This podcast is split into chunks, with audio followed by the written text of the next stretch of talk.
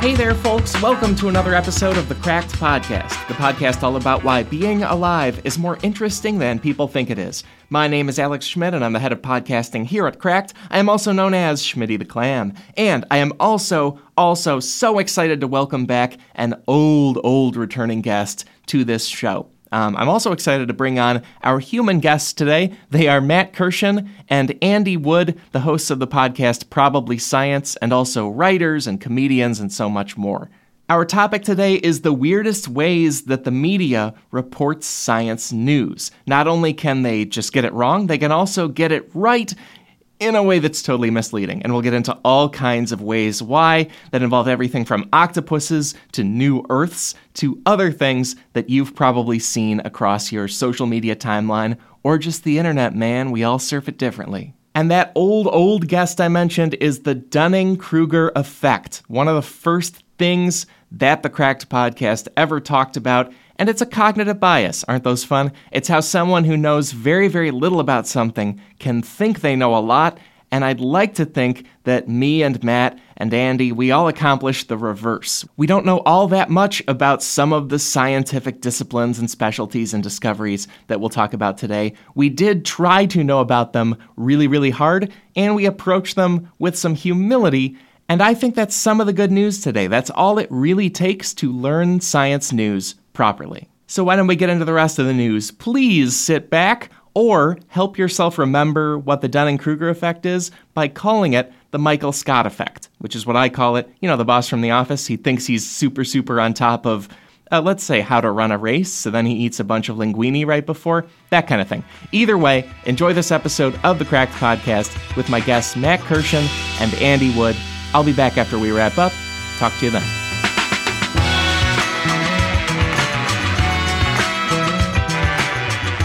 And we're talking about all kinds of science today. We are. And how the news uh, tries to report it. Oh, Um, it's got a tough job, doesn't it? It's the Right. news does with this one. Yeah. I mean, yeah, I suppose there's always the element that they are reporting it to, like, us, the Yeah. public, you know? And, what do we know? And you I will also say, I, I, in in the defense of at least some of the news, because I, I think some of the things we're going to talk about, some of the publications, particularly thinking like the Daily Mail and other things like that, that that really couldn't give less of a shit. But I think ju- just in their defense, before we spend a fair amount of time slagging them off, which is the bit I'm really looking forward to. but in, in their defense, like money and budget and everything for any kind of news reporting has shrunk and shrunk, shrunk over the years. So sci- I think science in general, you were lucky if a major publication had someone who really knew what they were doing in charge. But now, even less so. Now, the person writing the science column is just cribbing from a press release and was is also doing showbiz news and the horoscopes and Right. And across the board in the news, I mean, the number of typos I see in giant headlines on major news sites today is like, oh, there, Yeah. no one has time for now anything. it's just like get the story out we'll fix it later well even even like big and reputable publications now because there is that chase to get the story out like, like the bbc for example on their news site which is still i think one of the top Sure. ones out there Yeah. but still if a story comes out they'll just put it up instantly with like a headline and half a paragraph and more news to come and then you refresh the page every 10 minutes and they just they're literally adding it in real time you can watch them do their work and like they go all right that's good enough go and then just like, every- basically a Google Doc, the entire public. It really is now. The news is Oh, basically no. an ongoing shared cloud publication. I think like my all-time favorite misleading news thing is that as of a few years ago, all of a sudden there were just a bunch of stories about how octopuses are aliens.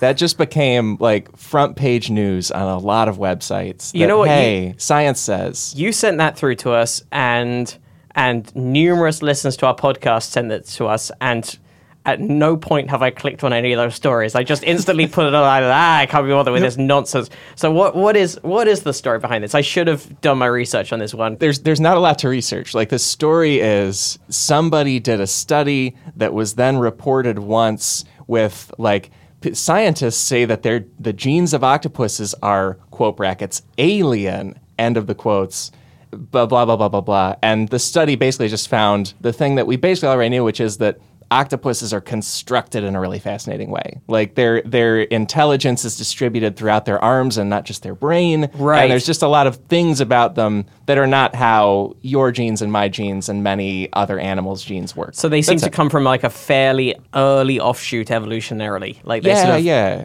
I guess that it, that is Yeah. interesting that if they are that far from us cousin wise, but also have developed a very advanced level of intelligence by animal standards. Yeah. So they they're, they're quite far down in Right, right. They're quite far down the tree, the evolution tree in one sense, but in another sense also they're just like this weird blobs that just sit there. Like I can't fit myself into a jar. That's a skill set that uh, an octopus has that I'm impressed by. And I gotta say that is to Andy's eternal shame. Like he, tried. It's the, but yeah, so it sounds like this article was was using the word alien to mean foreign or different, which is one of the definitions of the word. Right, because we also forget alien doesn't have to mean green man and a Yeah. flying saucer. It could also just mean an, inc- a bunch of incredibly basic things. But you read the headline and you're instantly like, well, this is a squid from Mars. it's like they built the pyramids and then went underwater or something, you know? But Yeah. it's not. It's just a basic thing.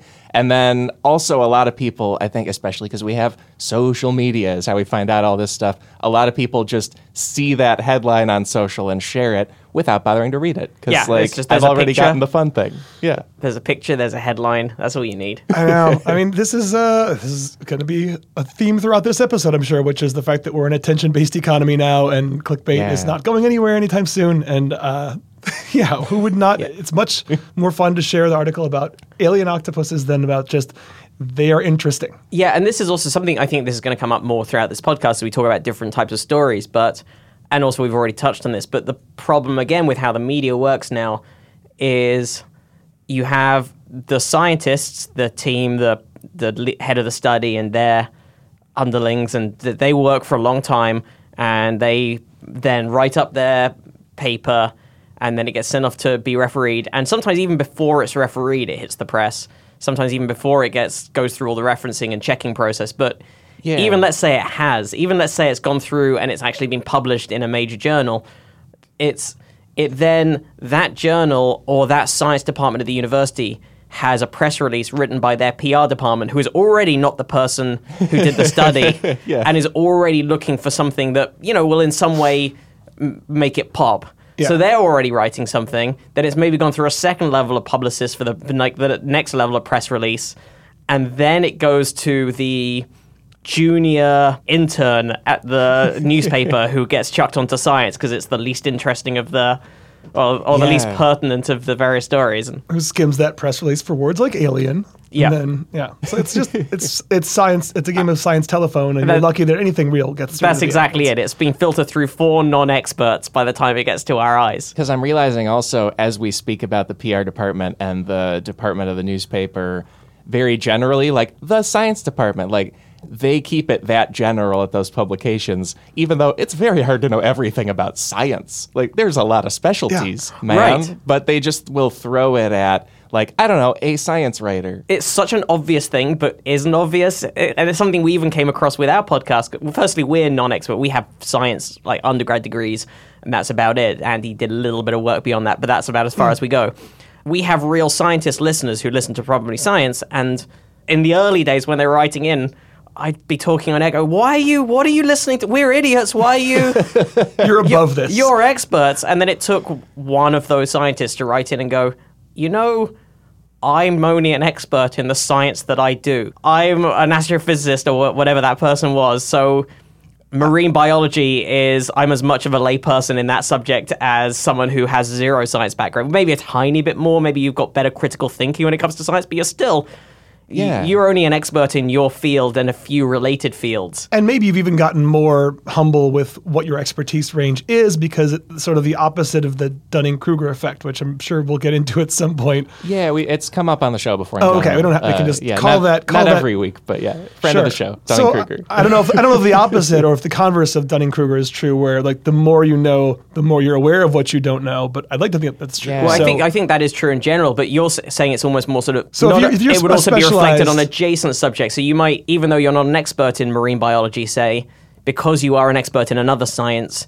you are better placed to know how non-expert you are in these you- adjacent. You or know how much time you spend on astrophysics, and you can imagine how much time it would take someone to be a cephalopod expert. So you would be like, okay, far. I'm definitely not going to try to expect that I'll reach a range of expertise and in I, this quickly. exactly, and Yeah. theref- that that might well be the case. Yeah, I've never thought about it because, like, culturally, I feel like we'll use shorthand like that person's like a rocket scientist. Yeah. But not only do rocket scientists only know a lot about rockets specifically, at least by by nature, they also feel like they're dummies about octopuses. That's amazing to Sure. me. yeah, was, I'm going to butcher the quote, but Richard Feynman had that. So I'm smart enough to know I'm stupid. Or yeah, yeah. And I had a friend who worked as a rocket scientist, and uh, at some point during some project, someone actually, unironically, said, "This isn't rocket science." Like, no, this is this is actually rocket science. we are building rockets. Uh, Well, and uh, I I enjoy your show quite a bit, and also just science in general because there is a lot to pick up all the time. And like for instance, I didn't know anything about brown pandas until I heard your show, and that's that's a whole nother species that there's things going on with it, and it seems really really hard to report. I hadn't even heard of them until I think it was two episodes ago, where suddenly they're a, they're an offshoot. Yeah, they're like Almo- a, a geographically uh, isolated group that became sort of inbred, and hence, uh, and then became even cuter because of their brownness. right. Because this isn't like a red panda where it's a very different species. This is like the general panda you They're think just of a if you're listening. A bit smaller and less distinct coloration. Yeah, it's like it faded in a copier or something. Like it's it's not uh, It's a white and sepia. black. It's white and like a brownish. They're a hue. slight genetic mutation and therefore perfect for Instagram. Because as we've established in general, Instagram is mostly now animals that are slightly off. and red, and as you said, it's like a kind of geographic specific, maybe inbred offshoot. But stories about it will be something like in 2016, the Daily Mail's headline was. He is slower but cuter. Meet the world's only brown panda, Qizai, as his keeper reveals funny details of the bear's life. And it's like saying there is just one panda that is like this at all, Right. when that's not true. That is absolutely not true. I think it's the only one in captivity, maybe, or the only one. Yeah, Yeah, because uh, again, this is a mutation that has spread. You know, a mutation that they are able to reproduce. They exist. it's like officially a subspecies now, or at least some Yes, people believe so, and they're trying to figure it out. Well, this is something I only found out fairly recently through doing our show that a species is not what we were taught at school. yeah, or, or the definition of The species definition of is species. not is not simple. Speciation is a very we both thought it was if they can breed and have viable, Viable offspring, offspring. who can then also reproduce, they are a member of the same species. But it's a lot more complicated than that. Yeah, that, that, I think that's sort Oh, of going to be an ongoing thing through this episode. Is just the news and the press likes very simple and likes clear cut, and this they like black and white. This and that's true across the press. It's not just when they're reporting science, when they're reporting politics or sport or anything. People like.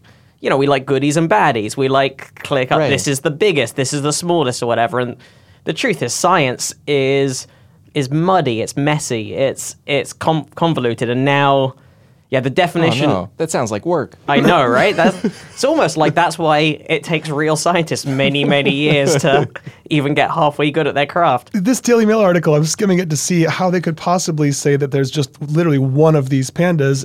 They say it's thought to be the only living panda in the world. It's like Yeah. thought by whom? Thought by, the, exactly. thought by the author of this article. thought by Tony, who had about half an hour to file his story. Yeah, because well, because there's a lot of uh, articles on Cracked about just like news literacy in general, mostly toward politics, and we'll we'll link to that in the description. But when I read that headline, I didn't read that it's meet the quote mark world's only brown panda end quote mark. And then if you look at the subheadlines and the story, they really, really lean on the phrase "is thought to be."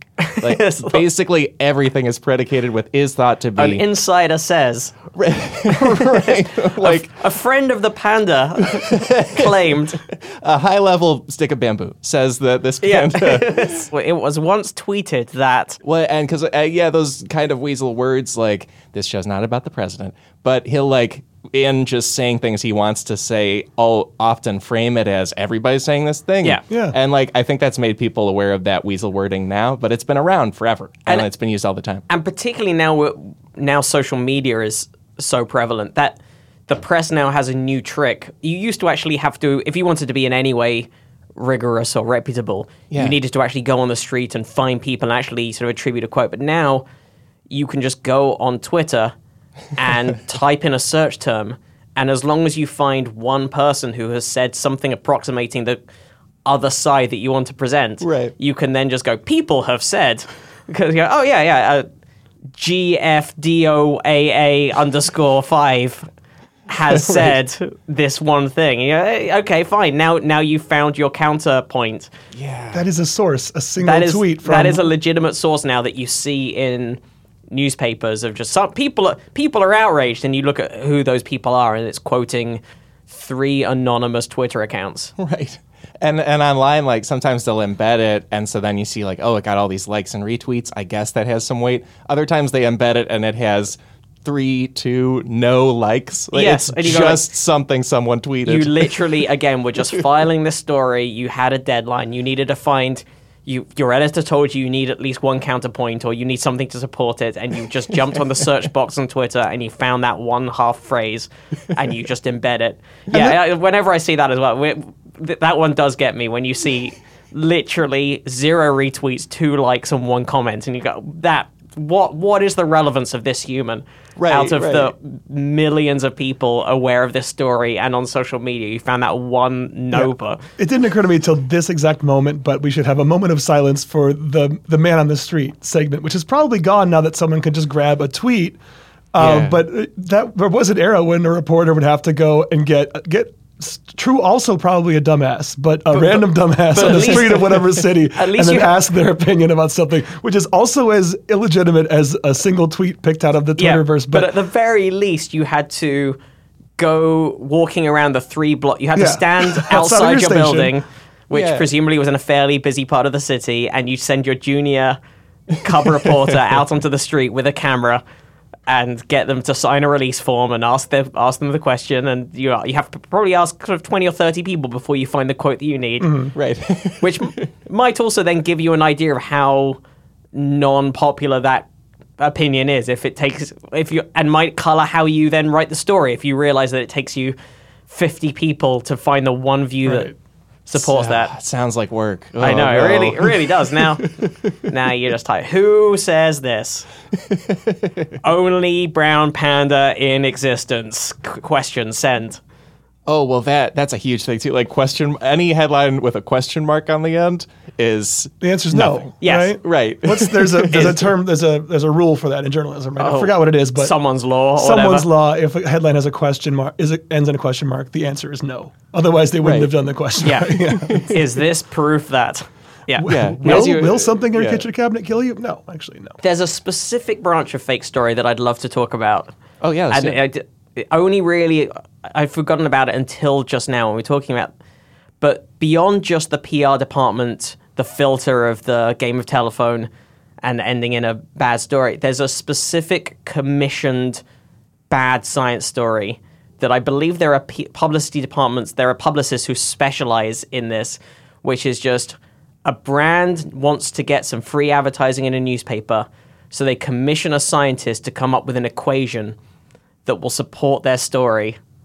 And Oh, it'll be like a formula. like exactly the, the the fake formula or the fake study, and it goes very simply like a travel insurance company wants to find out what the safest day of the year to go on holiday is, and it's a nonsense thing, and Right. they'll commission some hmm. scientist who is probably just a postdoc or a researcher who needs just a little bit of spare cash, but has enough vague credentials, mm. and then they'll commission this study, and that person will just knock out some old bullshit. And they will then plant the story and be like, "This is the June 16th is statistically the safest day of the year to go Yeah. on holiday, according to a study commissioned by Thompson's Vacation or You, whatever." you at least hope they include that in the Well, they do. Yeah, and they usually do. They they Yeah. usually do because they know that now that's the deal. That's the dance that the newspaper is in with the publicity department, uh, uh, with the PR people. They go like, "We will send you this free content that'll give you this nonsense bullshit splash. This is the quickest way to eat ice cream, according to a scientist." and Wall's Ice Cream Company in the, who commissioned the study. So all it is is basically an, a company getting Right. free advertising or very cheap advertising. They have to pay the pub, the PR department who then pay the scientist, but it's marginal compared to what it would cost to get a half-page splash in 50 different newspapers and they just send out the press release. A few newspapers initially pick it up and then everyone now steals from each other in the news because again, there's no resources and everyone's just cribbing from the same sources. Yeah. It lands in like Metro and then it gets picked up by the Daily Mail and then it somehow cr- and then it crosses the Atlantic and like it ends up as a small piece on Fox and then it just like Yeah. it it spreads around the world and every time this nonsense formula is quoted, so is the brand. Yeah, it's uh, it's enough to make a person not trust science. Which I want to make clear to your listeners. We're not trying to say like science is. I believe firmly in the scientific method. Yes, it's, yes. It's people that are flawed, and people who can bring to things their own biases. but like the method itself, when when executed correctly, is is the only hope we have as a species of gaining knowledge about the world. And also,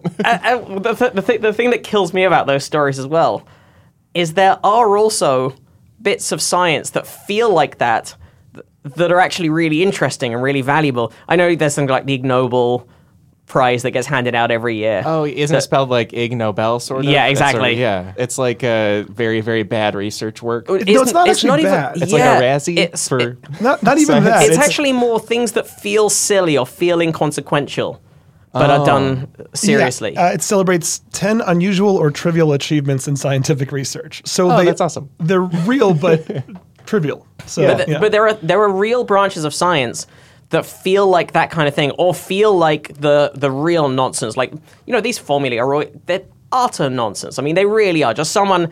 A researcher who just wants some extra cash, and they're like, "Oh, screw it! I'll lend my name to this nonsense, and it'll help me to then spend h- half, half a year doing the science I really want to do, just by giving the best time of day to get a haircut or whatever." but there are, it's, there- after, it's after lunch, by the way. Uh, yeah, exactly. Everyone knows. Everyone knows. Some people say the best time to get your haircut is after lunch. exactly. Yeah, the stock fit, the stock picture that's next to it that they've just got from Shutterstock. that is just a man looking at a test tube.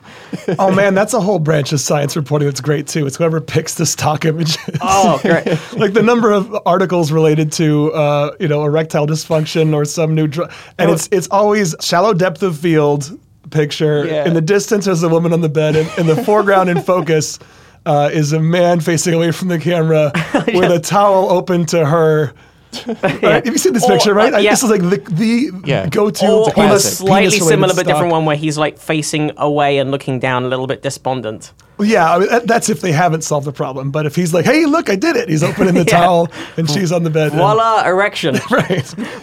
but yeah, the, the, there was one stock science photo that I saw someone tweet out the other day. That was someone next to a telescope wearing a lab coat and I think even goggles. I'm, but I'm going to say goggles, maybe not, but certainly at the very least a lab coat next to a telescope pointing up at the sky. That's where it is. Look, Space, space is up that way. While I wear my protective lab coat to protect me from possible space spills. Right. so, so none of that space gets on my shirt. But there, there is real science that feels like those kind of things. Like, like for example, there was a story a while back about um, new ways discovered to tie ties, or it might have been shoe, uh, or tie shoelaces. And, and they're actually really interesting. Well, there was one study about why shoelaces come undone in certain situations when you move, and it was actually really interesting dynamics. It was really ah. interesting engineering, and it was sort of it. It was talking about how at certain walking speeds, the speed that the end of the shoelaces can accelerate to, and there was like that then has real world consequences. Oh. There's real science there. Or when you're talking about ways of tying ties, I, my degree was in mathematics, and Okay, then you yeah. get into knot theory, which is a branch of topology, which is actually really interesting and gets into quite fundamental mathematics. So you go like, oh, so boffins. Boffins is always a good word for the British press. Always use boffins for scientists. boffins have discovered new ways to tie a tie, and it's like, look I- at what- these spending their nonsense research money. These boffins. Is Boffin, does that like mean dumb scientist No, directly? not not dumb scientists, but it's like I guess Poindest, Poindexter or Oh, uh, yeah, okay. Oh, like okay. or nicer version of nerd, or, Yeah. or more specifically, Egghead. nerd with a degree, the sort of qualified. Oh, yeah. NASA is full of boffins. Has anybody uh, done the sort of take back of a word and started a podcast uh, and an empire based around this? I don't know, boffin, because boffin isn't actually that pejorative. It is more just a general sort of British tabloid slang for scientists slash smart people. But they go like they've they've spent all this research money just trying to find out new ways to tie ties or whatever. And you go, actually, it's that gets into really interesting fundamental mathematics that. Never mind. Right. If All you right. actually did the physics and the, I guess it's engineering kind of, like if you actually looked into it. yeah, there's, something there. Great. There is there is really interesting things there that actually, firstly, not that science has to have consequences to be worthwhile or valid, but it do, but it does also. There are things that can come from that that actually branch off into really Yeah. important areas of maths yeah, and science. I- it shouldn't be the job of a researcher to justify on a day-to-day basis th- the expenditure of, of money Like on energy. whatever they're very specific. Like we did a story Yeah. about about duck penises a while back that was very interesting, and I feel like it's one of those things that if someone is pushing for small government and wants to defund science, they can point to us like, look at these guys wasting Yeah. money on duck penises. But if everybody who's studying anything has to, in the moment, justify exactly how this is going to be lucrative, Go like this will be able to make a faster car. Okay. Right. Yeah. It's like the spa- it's like the space program. There's so many things. Not that you even have to justify the space program with the things that come out of it, like pens or whatever. The science isn't about immediate results that are. That and are- you're absolutely right. And the truth is, you never actually know when you're doing this what which things are actually going to end up being fundamentally important or valuable or make a difference or re- really change things. Like, the- yeah, the space program. So much had to be created and discovered in the process of getting people into space and onto the moon that has subsequently spun off, and also just generally the fact that it inspired an entire generation of people to get into STEM subjects, and therefore, who Yeah. knows how many consequential things happened as a result of just the inspiration from that process. Yeah, Pe- for people sure. get mad about you know Elon Musk shooting the Tesla into space. It's like, well, he had this new rocket that wasn't ready for a real payload. They had to have some kind of payload. Why not do that? I'm not mad that he didn't spend that money on a food bank or something. Like to say it's everything is, is like a zero sum game, Well, and, and we and, should. and you really don't know. Like, even this is a a bit off science, but like Steve Jobs credited the fact that he took a calligraphy course during his brief Oh, yeah. stint at university, with then deciding on the aesthetic qualities of what he wanted the Mac display to look like. The fact that it didn't have Oh, fixed okay. width. yeah, the, uh, the, the first, the initial sans serif font that was on. yeah, lettering and just just th- little things like that that you just go, oh, this he's doing this waste of time, this waste of time nonsense DOS subject Yeah. for a, a couple of credits, but actually that was the weird thing that then inspired him to separate himself from the other computers in a different. Yeah, that well, I, he's on my mind because we were talking about it off mic. There's a Kurt Vonnegut line about him just wanting writers to have learned something besides the history of literature and the trade of writing, like also know anything else. Right. Because then I think the quote is like, "E- literature disappears up its own asshole. Otherwise, it's just all referencing itself and it's all Yeah. nothing. You know? So this drive to like make science have to justify itself, I think, is is a very dangerous one, and, and is reinforced sometimes by how it's reported. Yeah. Well, and especially space is such a great touchstone for that because one of my favorite genres of kind of misleading, weird science news is anytime there's a new Earth like planet. We've had a lot of stories about that in particular because there's some new telescopes that are great at finding them. It's very Right. exciting. Mm-hmm. And that's cool on its own, but the headlines of the stories almost always act like this Earth like planet has been found. And it's full of trees and animals, and we're going tomorrow. You There's know, an like, artist rendering. It's green and blue. It's like Lost in Space, where they assume if you land, you can take off your helmet right away. And it's like, oh, it's uh, 78% nitrogen, 21% oxygen. Yeah. Perfect. It just Yeah. and they have out. cable. It's just- that is again that sort of extrapolation of because people want the big story, and again they're writing these things in a hurry. Well, here's another big extrapolation problem that a scientific team will discover that a particular chemical has a negative effect on a certain type of cancer cell in a petri dish, and that particular molecule is found in a certain type of food and then it gets passed down the PR chain and by the time it hits the Daily Mail it's like eating this cake cures prostate cancer. And Yeah. it's just like like it, it's exactly like it's so many levels removed from the truth. You're like nope no nope nope nope. The the molecule that is found in this food has so far been shown if you just put that and this type of cancer cell together in a dish in a high enough concentration will have a limiting effect on that cell's growth. I feel like that happens with food all the time too. Like Really Cho- it's chocolate. Every week is a new thing. Either chocolate, Chocolate, kills yeah. you or or it makes you live 200 Well, there years. was, We I, I don't know if it still exists, but there was a website that because the day I, again I grew up in the Britain where the Daily Mail is one not not the only but certainly one of the most serial offenders with this. But there's a website Yeah. that specifically categorizes all things according to the Daily Mail as to whether they cure cancer, cause cancer, or both. it never quite came together, but it cracked at one point. We were gonna do just an ongoing article about eggs becoming good or bad for you all of the time. Oh. Like just every time there's a new story, just reverse it every time. Like, well, article number 177 has reversed it again. They are now bad for you, and then like later they'll be good for you. Uh, just Right. You like- could just build a Chrome plugin like before Abe, Abe Vigoda died, where you could have a thing in your browser that just had Abe Vigoda's current living status. It's The uh, eggs cur- yeah, for that eggs, day. though. They're yeah, eggs are good. wine eggs as well as the other one. Like Wine, red yeah. wine particularly is. There's no winning with the alcohol studies. There's no consistency. Honestly, like I've I've seen like two glasses a day extends your life by ten years, uh, or but those people, and there are so many mitigating factors that they don't. Other factors that aren't controlled for.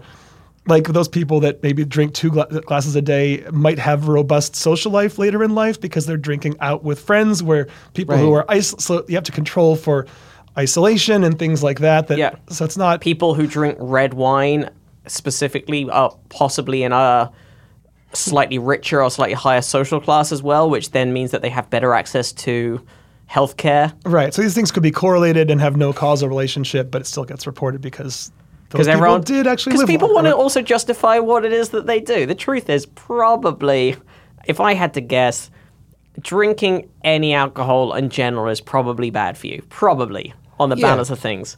It, but- it, it is a, a low level, not good for you, But- no matter what. But if it improves your quality of life, then why why not do it? Yeah.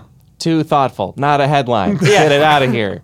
Now I'm realizing that like food is planets in in news reporting in headline because like because this habitable planet thing like there was one NASA NASA release about a planet being in what's called the habitable zone, which Right. is just a measurement term for like okay size of the star versus how far the planet is away. It's approximately relative to like Earth's proportion. Versus It's not going to be sun. over 300 degrees during the day. It's not going to be like minus 200 degrees at night. It's going to be Yeah. roughly.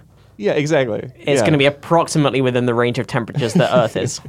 and then and then from there like and not not just daily mail places like there's um, space.com is is a good site i find usually uh, for space news and then they headlined it as bound first earth-sized planet that could support life in april 2014 about uh, it was called kepler 186 was this planet but then if you look at like clearer reporting somewhere else the i think it was the la times but i'll double check the LA Times said experts don't know if the planet, described in Friday's edition of the journal Science, actually has water or a protective atmosphere. They don't even know its mass. right. End quote.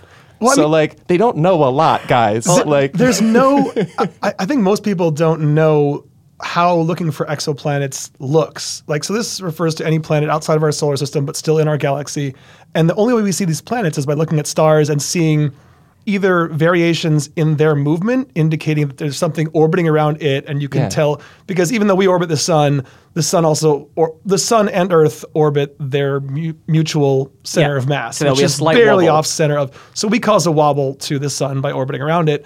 Other stars that have planets would wobble slightly from those planets' orbit, and then also occasionally those planets would pass in front of between us and that star. So if you're looking at that star, it suddenly gets a little bit dimmer, and you can also do At a regular periodic event. Right. But I mean, that's th- there's not much granularity there. We're not getting pictures. We're just able to, and it's amazing we get so much information that we as we do. But this is a considering- really new science as well. Yeah. Yeah. When, when, when I was a kid, we thought there were pretty much no exoplanets within our accessible galaxy, within the bits of the galaxy that we could see. Yeah. And- And, now they've turns out there's hundreds. So we talked with uh, someone who studies exoplanets, Alexandra Lockwood, and she explained this in more detail. If you want to go back, this is our episode from May 28th, 2013.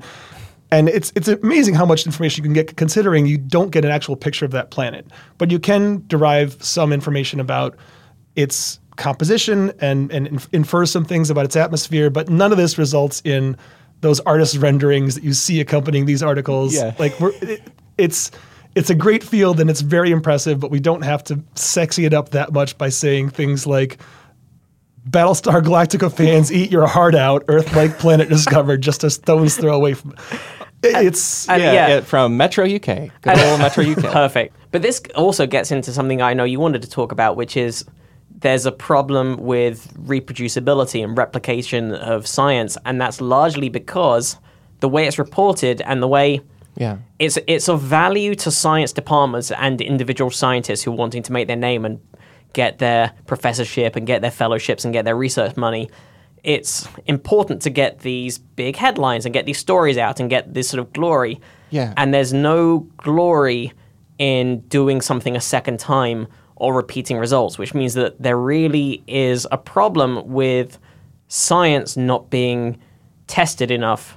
The way the scientific method works, obviously, is you you propose something, you test it, but then also you have to retest it. Good science should be reproducible. You should find that a separate team who followed your methods will come up with the same results. But it's hard to find that separate team that is willing to bother to do that stuff. Right. Just because yeah, no, well, what are we going to do? We're, now we're just doing their work a second time, and the team that finds it the first time isn't going to want to do it again because there's no real value in reporting a negative.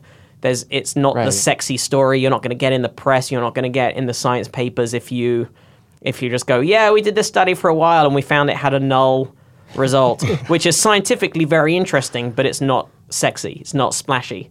Yeah, especially to contradict your own thing Yes. later is like not uh, does not make you look good, even though you ought to check your stuff. Yeah, well, wasn't because wasn't there? Uh, I think it was a year or two ago. Maybe there was a big thing about a lot of psychology studies. There was some sort of cross examination of all of them. That Right. They found like, oh, a lot of these are difficult to replicate, and so maybe we need to take some steps back on what we think of how people think. Like, just sort of yeah, basic that, that's I believe, and this is getting towards the edge of my knowledge because it's way off anything that I had any level of study in.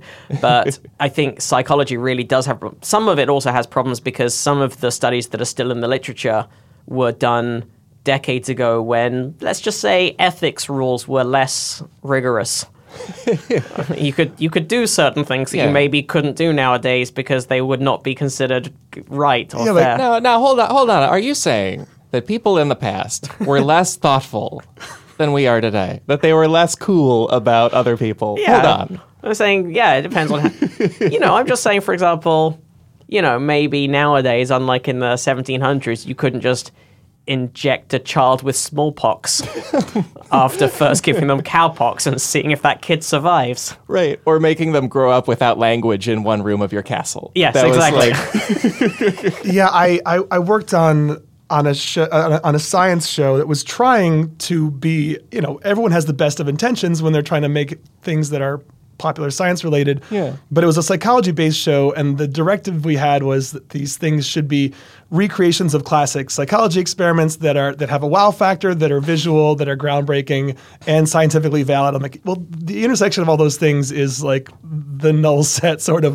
If you want to recreate classic psychology experiments, the ones you all studied in Psych 101, those are all totally illegal and unethical. Like you can't do the Stanford prison experiment now, where you have undergrads actually abusing each other because they're acting like wardens and prisoners. Right. Uh, you can't do the Milgram experiment where someone thinks they may have just killed somebody with electric shock. yeah, right. You can't do the Bobo doll thing where you are extremely violent to a doll in front of a child to see if that child then acts violently. And guess what? It does. Like kids learn violence, and they did in that study. You can't carve up an animal in front of a kid with markers on their face to track facial expressions. Yeah, I- Traumatize. Well, because I'm realizing that when I took psychology in high school, I was simultaneously taking a history class. Right. And history is often a story of maniacs being terrible. and so, since I had that back to back with a class about old psychology experiments, I was just like, yeah, right. These are both about maniacs. Like, it's fine. You know, it makes sense. yeah, sense. and you know, Like- there's horrible traits of like you know racism and Oh, misogyny God, that's yeah. gone through, and just you know, thing horrible things that have been done over the years because people gave less of a shit about people who didn't look like them. But that's also another problem that comes in with science as well. Even like nowadays, I, there are problem. It's becoming increasingly clear that certain medicines, for example, work differently on different ethnic groups, on different uh, sexes yeah. and it turns out that if your medicine is largely has largely over the years been tested on white men, then Right. you're going to have a problem. Uh, Well, isn't it especially testing it on like white men who are in their early 20s and go to colleges? Right. Because that tends to be a lot of study subjects. Exactly. So then Yeah. suddenly it turns out that what's in the medical literature is is off because this doesn't affect people who aren't in that slim category the same way. Yeah, Yeah. this can also affect psychology and like evolutionary psychology, which a lot of times is just a polling of undergrads who are a pretty homogeneous group in like a very narrow age range and socioeconomic range, and they all answered your questions about who they want to sleep with, and then you inferred from that what all human evolution Yeah. related to sex. And then again, it goes just by it goes filter. It gets passed down the chain, and then you get the headline that's just like, "All men want to sleep with everyone. No women like sex." it's not just that we're it's like oh so all white men are the same no we're saying that like a group of white men who all took the same standardized test and then were admitted based on meeting a score a lot of them are similar Yeah. you know like they And were at- rigorously same And at the you know? very least, you'd want to have some more tests to check to see if if the thing you're studying does have relevance outside of that group. It might be that in this particular case they are a perfect sample for the general population. It might also not be.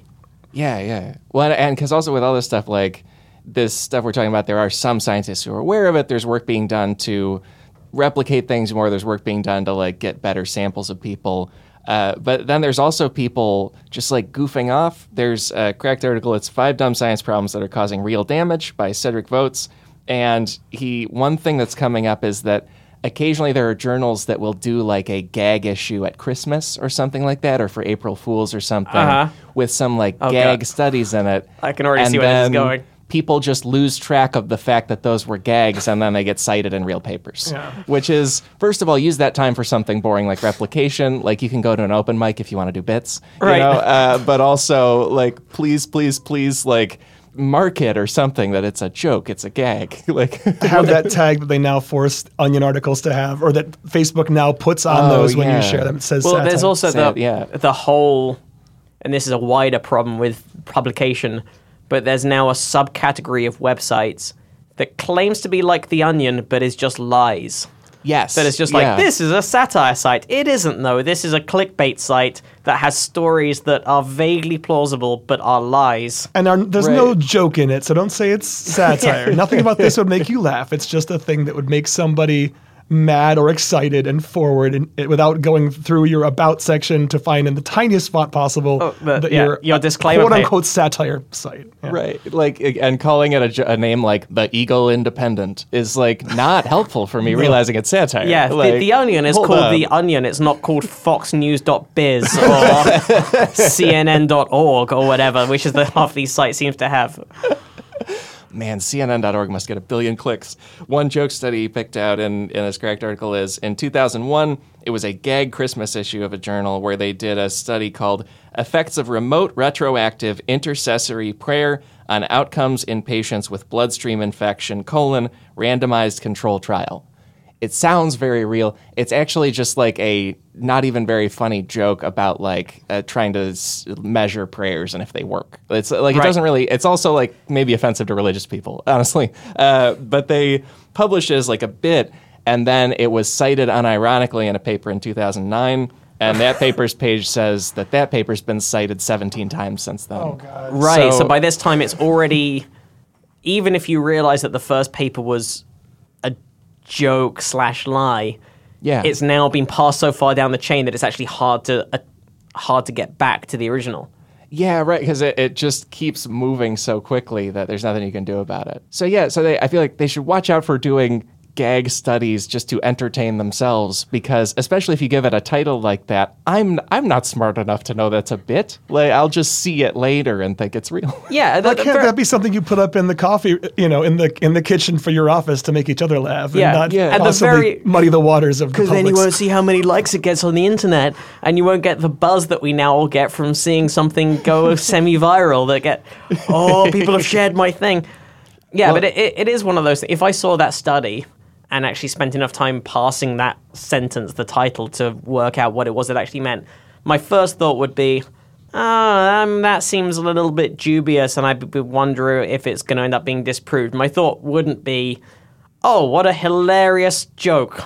What, what a textbook April Fool's gag that is. Because again, it's it's And it's one thing, to, enough it's one to the thing truth. do this on April 1st, but like you said, some of these are Christmas jokes, and I don't think Christmas Right. jokes are a thing. yeah I, I don't associate christmas with pranking No, no. like why yeah Well, and there's also another virality thing that is less of a on-purpose prank, but more of a just, hey, we're having fun in the lab, right? Is that occasionally scientists are choosing to name something they've discovered like something funny or something kind of silly. Right. And then it becomes tricky for people to understand what the thing is in the first place. Like there's a silly example where researchers found a gene related to cancer that mutates very rapidly. And so they were like, we'll call it the Pokemon gene. Ha ha ha ha ha. Because like Pokemon evolve, right? Isn't that funny? And then Pokemon USA like sued them. They were very upset about it because they didn't want to be associated with cancer, and they're right, you know. But that's like more silly. There's also like modern examples where scientists, instead of doing a very clinical name for something, will give it just a name. Uh, for instance, what we know as the Ebola virus is named after a specific river, the Ebola River. But uh, according to the scientists who named it when they were interviewed later, they said, Actually, there's no connection between the hemorrhagic fever and the Ebola River. Indeed, the Ebola River isn't even the closest river to the Yambuku mission, which is where they're working on it. But in our entirely fatigued state, that's what we ended up calling the virus Ebola. Like, be clearer about that. It's Yeah. a geographically connected disease. Well, like, also oh it- my God. Someone who has a cruise booked down the Ebola River was after gonna this s- article comes out is Yeah. probably going to have to change their plans. If yeah, they oh, probably yeah. pretty much killed the tourism industry around there. Just Oh boy. Yeah, right. just the the horrible, painful death river. right yeah because like because and there's other diseases too where this has happened like for instance the so-called swine flu not transmitted by pigs so like if you're watching out for swine flu uh, you don't know how to watch out for it Right. That that was actually that was news to me right now. I didn't. I assumed that it was in some way connected to. Why is it called swine flu? I think it they just decided to call it that and it led to like there was an outbreak in Like, ah, 2009 this flu is a real swine. right like that when there was an outbreak in 2009 some countries banned pork imports because they were like oh we'll stop the swine flu and like that's not how it works so That that, didn't and that you're like just screwed hurting an industry that was on. Yeah, that's, Yeah. why are you guys punishing us? And then another big one from history is that there's been some stuff in Smithsonian, which I read a lot about the 100th anniversary of the 1918 flu epidemic. Yeah, You how, know, how are you guys? we're How are celebrating. you guys celebrating this summer? Well, I got a lot of pranks at Christmas, so I can't do it then. But uh, but they uh, they're like looking celebrating it, and one thing I learned from that is um, it was called the Spanish flu at the time, and even kind of today, this outbreak right after World War One, and it was called that because it was in the papers in Spain a lot, like it was widely reported there. And in other countries that were also experiencing it, they were just censoring the press more because it was wartime, and so they talked about it less. And so then people assumed, oh, it's in the paper a lot in Spain. It must be a Spanish flu. Lesson That's learned. Not from Spain. Don't Uh, cover yeah. epidemics. guys. You'll be punished. for your accurate and thorough reporting. Yeah, right. Just because the Spanish journalists were better, or at least weren't restricted in the same way, they got completely. Yeah, yeah. Five percent of the world's population died from this, and we blamed Spain. Like, that's Right. Was it five? Five percent. So t- I mean, today the U.S.'s population is in the three hundred millions or so, which is about five percent of seven billion. So it would be as if the entire U.S. died of this thing. Yeah, it not was, to be, it's uh, a, it's a not to- not to landmark. bring it down, Well, it's, uh, like, like you're saying, it's a landmark event of history, and they were also trying to like stop its spread at the time. But everybody was like, "Ah, this flew from Spain, right?" and like, Sp- yeah, you're like, Spaniards. Trust me, you stay clear of maracas, you'll be fine. Keep those castanets away from yourself, and you are guaranteed to be entirely flu free. the reporting could be better. I would really like it if we were just better about like naming the things. Uh, for all sorts of re- for I don't know offensiveness, accuracy, everything. yeah, to know what to be scared of and what not to be scared of, and not to enforce any uh, negative cultural stereotypes in general. Yeah, yeah. I mean, like AIDS in the '80s at some point was called gay cancer by some people, or gay-related Yeah. immune deficiency, which is obviously a horrible, reductive uh, thing that's not going to help anybody get anywhere on this disease and isn't ac- accurate. And Yeah, and all that bad reporting and everything, and also like both not real reporting and inaccurate reporting led to it not being dealt with accurately for many, many years. Right. Like yeah, yeah. huge numbers of people died who didn't need to die because governments took too long dealing with it the right way. Yeah, and even and just like confused people about how to act as a person with it out there. Like if you call it gay related immune deficiency, like people did at the time, then if you consider yourself straight, you're probably like, oh, well, that won't get to me. Don't blame the wrong things. Speaking of blaming the wrong things, there was something you wanted us to get to that I thought was great uh, a compendium of articles about the things you can blame on your brain. Yeah, let's talk about the brain because that is such a internet thing. Is like this story will tell you what's going on with the brain, and their famous phrase is "Science says you can blame your brain for a thing," and we've got from the website Inc. Inc. It's always late to work. Science says you can blame your brain. uh, from CNN, a full-on news source, lying may be your brain's fault. Honestly, that's the entire headline. it's like a dude just told you that, you know? Uh, then Science Alerts headline If you can't stand the sound of people chewing, blame your brain. And then PC World said, Blame it on your brain. Researchers discover why we ignore PC security warnings. Oh, I love the Milli Vanilli reference. Oh, so great. That's some good science reporting. And also, uh, the entrepreneur, uh, sort of similar to PC World, where they're really pushing their own thing. Entrepreneur did a headline which was, "If you struggle with authority, science says blame your brain." And then it has a subheadline which is, "People who want to be their own bosses, like entrepreneurs, may fall into this neurological group." Says entrepreneur. Uh, so Entrepreneur magazine finally is have some entrepreneur views. They're like, "You who read us should know your brain is making you you." Like, okay, thanks, cool. I think if I saw someone in public reading Entrepreneur magazine, I would not stop laughing at them. like I don't think I can take. Is entrepreneur the new introvert, where everyone's like excited about self-diagnosing themselves as, as, as an introvert and then t- posting things to their friends about how to deal with them because they're a unique and delicate It- soul? it's definitely the thing that shows up in guys' Tinder bios if they don't have a real job but do have Oh, rich parents. That's the best. Oh, boy, yeah. Entrepreneur had such a red flag. That and sapiosexual in any kind of online dating situation. is like run, run away. oh man, yeah. But I love the idea of But- blaming something on your brain as if there is a you that is separate from your brain. Like, of course, these Yeah. things are your brain because you are your brain.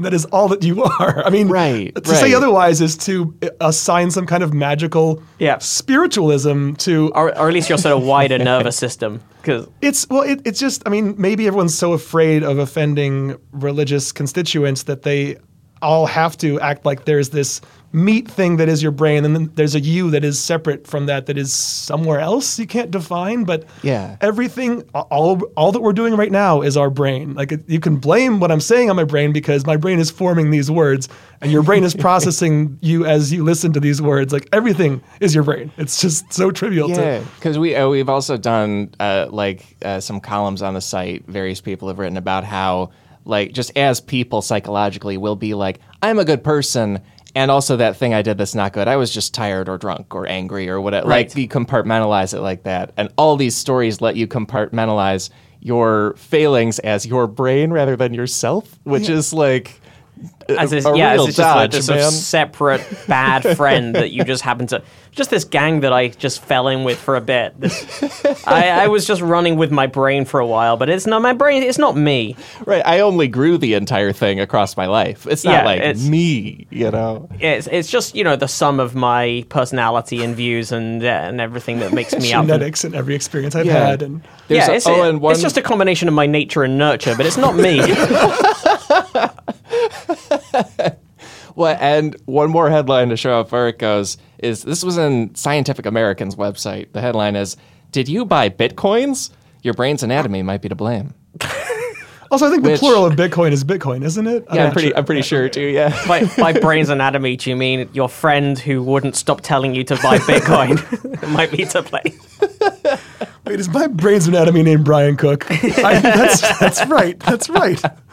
Right. Most complex problems have complex solutions or explanations. Very few of Exactly. them have simple. Here's the And mo- one. And most things when it comes to human behavior are some combination of nature and nurture. Some com- certainly when it comes to uh, your psychological makeup or, or your your sexuality or gender presentation, there's it's almost certainly that it might be a combination of your DNA and also maybe the conditions you're exposed to in your womb or in your early years. And maybe also some combination of nurture. It's it's all combinations of all different things. There's, it's very unlikely to be able to go like this one. This is the this is the gene that makes you be this. Right, like all the genes are in a police lineup, and it's like that's Yeah, the one we- officer, we and it's the shifty one gene. That, This is the one difference between a gay person and a straight person. Oh, It's it's not, but the, the headlines love that. It's like science scientists have identified the thing that makes you whatever. along with genes, uh, I think Andy had picked out before this that brain chemicals and like hormones and things also get labeled very broadly without us knowing that they're Yeah, that I think people just love to report things like dopamine, the happiness neurotransmitter, or serotonin, the happiness neurotransmitter, or oxytocin, the happiness neurotransmitter. It's like, well, what? And these are all things that, that, that contribute different things to your brain's functioning, but like it's not as simple as this is the one thing that causes this emotion across the board. But like you can't Yep. you can't write an article that gets into the nuances of what happens. Yeah. In, in in synapses and how all these different neurotransmitters can affect different things and be present for We're about reasons. to do an episode with Dean Burnett, who's a neuroscientist who's just written a book called The Happy Brain that is all about that, like what makes you happy. And it, again, it like it starts off talking about how like breaking down these different neurotransmitters, all of which have some effect on something that is approaching happiness. It isn't really. It's It's very complicated. Like we were saying, most things that appear complicated are, are complicated. but that that doesn't suit how reporting works, particularly modern reporting. Yeah. Even in the past, when people had more time to firstly research and write a story, and then read a story, people had more time to read in the past. They Oh, would just sit down. You know, there was just they would sit down with their one newspaper that they read every day, and they would read it cover to cover, Mm-hmm. or they would watch their half an hour of morning news and listen Right. listen slash watch it from start to finish. The news And- that they made a point of being there for. Like it was like a train; they had to catch it. Yes, you know? and even then there was wildly bad reporting and wildly reductive reporting. But nowadays, because of how we get our news from hundreds, if not thousands, of different sources, and then amplified through the lens of uh, social media, which rewards things that are uh, that stand out, that are well, clickbait, that Yeah. you, you end up with things that are outrageous. You know, the out Right, the, right. the the black and white, the the catchy, the slogany headline wins. So no one's interested in a chemical identified that marginally reduces the growth of cancer cell in lab. Yeah. They they want to know what cake they, they can eat or which what what beer will stop me from getting lung cancer. I want to know specifically what to drink when I go to the bar tonight that'll enable me to then smoke later but not get lung cancer. That's what I want to know from this incredibly misleading headline. Just tell me that so that I can go to the bar and be happy and not think about things. There's also another thing that comes up quite a bit, which is that because we were talking about sort of this ecosystem of journals before, there's also journals that are just junk. They're called predatory science journals. It's basically a pay to play kind of thing. we have had because our website and email address has science in the title we have a few times had spam emails asking us Oh. to submit to these journals i No have way. I've, I've had half a mind a couple of times to just to get the two of us together for uh, over a few beers and write up just any nonsense and see if we can get it published. Well, I, thi- I think the, the answer is we can get it published because as long as you're willing to pay a couple of hundred dollars or whatever it is that their fee is, Right. it will be published Yeah, and yeah. refereed in the most loose possible sense. Someone just go, ah, that'll do. Well, also, yeah, term refereed is that like peer review or is that? yeah, sorry, oh, yeah, it's that's, the that's the Yeah, British yeah. version of that. Great, great, yeah, and and it is like you say, like there is little or no review and refereeing of the things that get sent to them to the point where a guy in Australia decided to test how low they could go, and so he wrote up like an application for his dog to be on the boards of seven different predatory journals, and he. He like framed the dog as a person, but all of the compliments and credits for it, he said, are clearly a dog. Like he said that its research interests included the benefits of abdominal massage for medium sized canines and the role of domestic canines in promoting optimal mental health in aging males, which is like just being a dog. And he applied to seven. It got onto the board of all seven of them because he paid for it. One of them made it made the dog its associate editor, and then another one asked the dog to review an article. Which is very good for Ollie, the Staffordshire Terrier. She's great. really coming like up her in the world. But I don't know if there is a bit of bad science there. Is I don't know if he did like a, any kind of like control study to see whether that dog is actually a good scientist in, uh, What in if- its own right. Right. Or if like nature would bring them on. you Yeah. know, like, yeah. Oh, it turns out okay, that dog's now teaching at Harvard. Oh, that we really do have a like a cross industry problem with this whole thing. We've been keeping dogs down and the it's unfair hiring practices. What if the dog turns out the dogs are really good? They're just the good instinctual scientists. But I, I've, always called them land octopuses for that reason. Right. They're Some of the smartest. I thought it's just because they're good at getting in jars. I think we've Rolodex like a lot of things people can watch out for in these stories and then in a positive way like improve their lives and know more about the world. Like is there anything else that jumps out to you guys as like, oh, if somebody wants to be amazing at reading science news, like do this or be aware of this. That's the thing I was hoping to come up with before we recorded today. I was like, I want to have a good summary at the end. I wish there were some pat think it's to built in, but, to, like, yeah, to have yeah. to to you know encourage critical thought, but.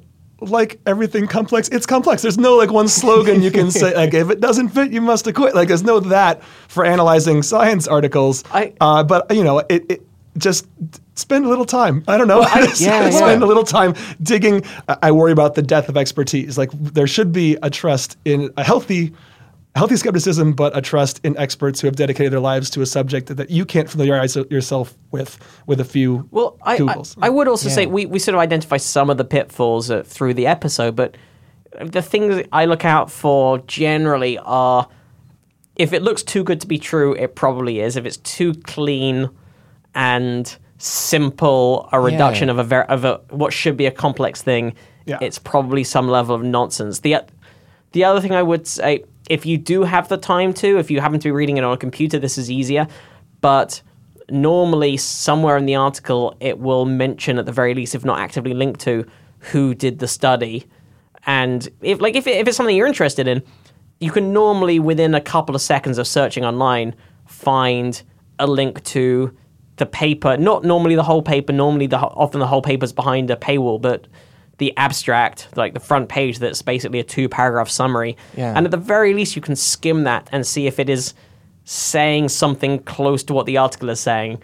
Because it, again, if it, if it's sort of the article is saying this is the thing that'll make this thing, and then the abstract is like, no, it's uh, this is a. Uh, the trouble is, obviously, those studies are more jargony, are more full of scientific technical language than the, the article. But even the press release that comes from, which will be a little bit more sensationalized than the original abstract, but the press release from the uh, the actual researchers. the You're research getting lab one or the university. closer to the primary source. Yeah, you're that. getting you're getting closer, and then also or even just googling the scientist's name because quite often once the story comes out, the scientists themselves will then go. That's not what I said at all. There'll be an article very quickly or a blog post from them going like, "I don't know why they got that from our study, but that is not what we wanted to say." not to take a dig at the social sciences, but we have a friend who is a psychology professor. I won't name him in case this gets him in trouble. But uh, when I was consulting him, when I was working on that show that was trying to do these classic psychology experiments Yeah. recreated, his sort of rule of thumb was when it comes to psychology studies, the more sensational and counterintuitive and surprising they are, the more likely those are to be uh, not held up when replicated or, or debunked. So it turns out a, a lot of psycho- valid psychology studies are the ones that kind of end up being like, yeah, that makes sense. That makes sense to me. Like the, the really surprising ones end up being like there was one that we, we did this whole thing to have people injected with Botox to try to back up this study that had shown that if you have Botox and you have facial muscles paralyzed that allow you to express certain emotions, um, you will be worse at reading others' emotions. The theory being that part of empathizing is recreating someone else's facial expressions and then allowing yourself to feel what that emotion feels like. And if your face is paralyzed and can't do it, you become less attuned to others'. Emotions as expressed by their facial expressions. And then after we'd gone through all this trouble of injecting a bunch of people with Botox and having to come back to the same study weeks later, there was someone else who had tried to replicate this and found the exact opposite findings. oh, no. so I, yeah, there's no great lesson from that except uh, be a little be, be a little dubious of very outlandish psychology study claims. Yeah, yeah. Well, and also, I guess if it's incredibly surprising sounding and you do that digging into it a bit, you might get to find out that it's for real. Wouldn't that be exciting? Like, Yeah. wouldn't that be great? You know? Right. Like, you win that way too. Yeah, I think that's a great point.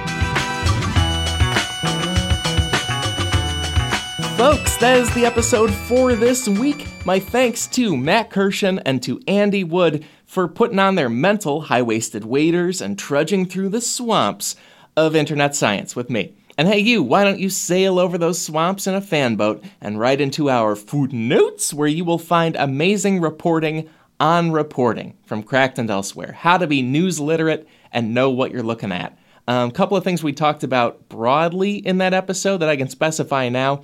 Betteridge's law is that law of headlines that Andy brought up, where if it ends in a question, it's because it's not a thing. It's called Betteridge's law. Betteridge is the first person to make it sort of an internet canon law, if you know what I mean. Also, I mentioned very, very in passing the idea of somebody making a child grow up without language in their castle. That refers to James IV of Scotland. He was a king who forced children to grow up without language to see what would happen. That also was based on a possibly apocryphal experiment by Frederick II of the Holy Roman Empire. We're linking an IO9 article about old European kings making kids grow up not speaking anything. They wanted to find out what Adam and Eve spoke, so they made them do that. Pretty nuts.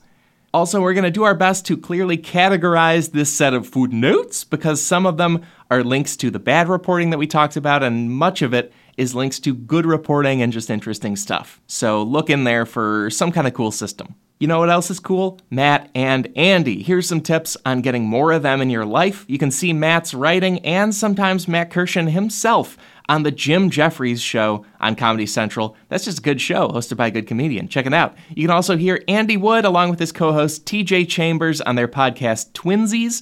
That is about the phenomenon of two super specific movie premises happening at the same time, e.g., The Prestige and The Illusionist. And of course, you can hear Matt and Andy together on Probably Science. Check it out. And as far as this episode of the Cracked Podcast goes, our theme music is Chicago Falcon by the Budos Band. Our episode was engineered by Ryan Connor and edited by Chris Souza. If you love this episode, that is great. If you hated it, let me know about it on social media. That's right, social media, a place where you can find out the even cooler science news that's really happening if you stop scrolling and dig a little. And while you're pausing on there and taking a break, why don't you step over and find my Twitter account at Alex Schmidty. That's my name with a Y on the end. I'm also on the wider internet at my website, alexschmidty.com. And I'm happy to say we will be back next week with more Cracked Podcast. So, how about that? Talk to you then.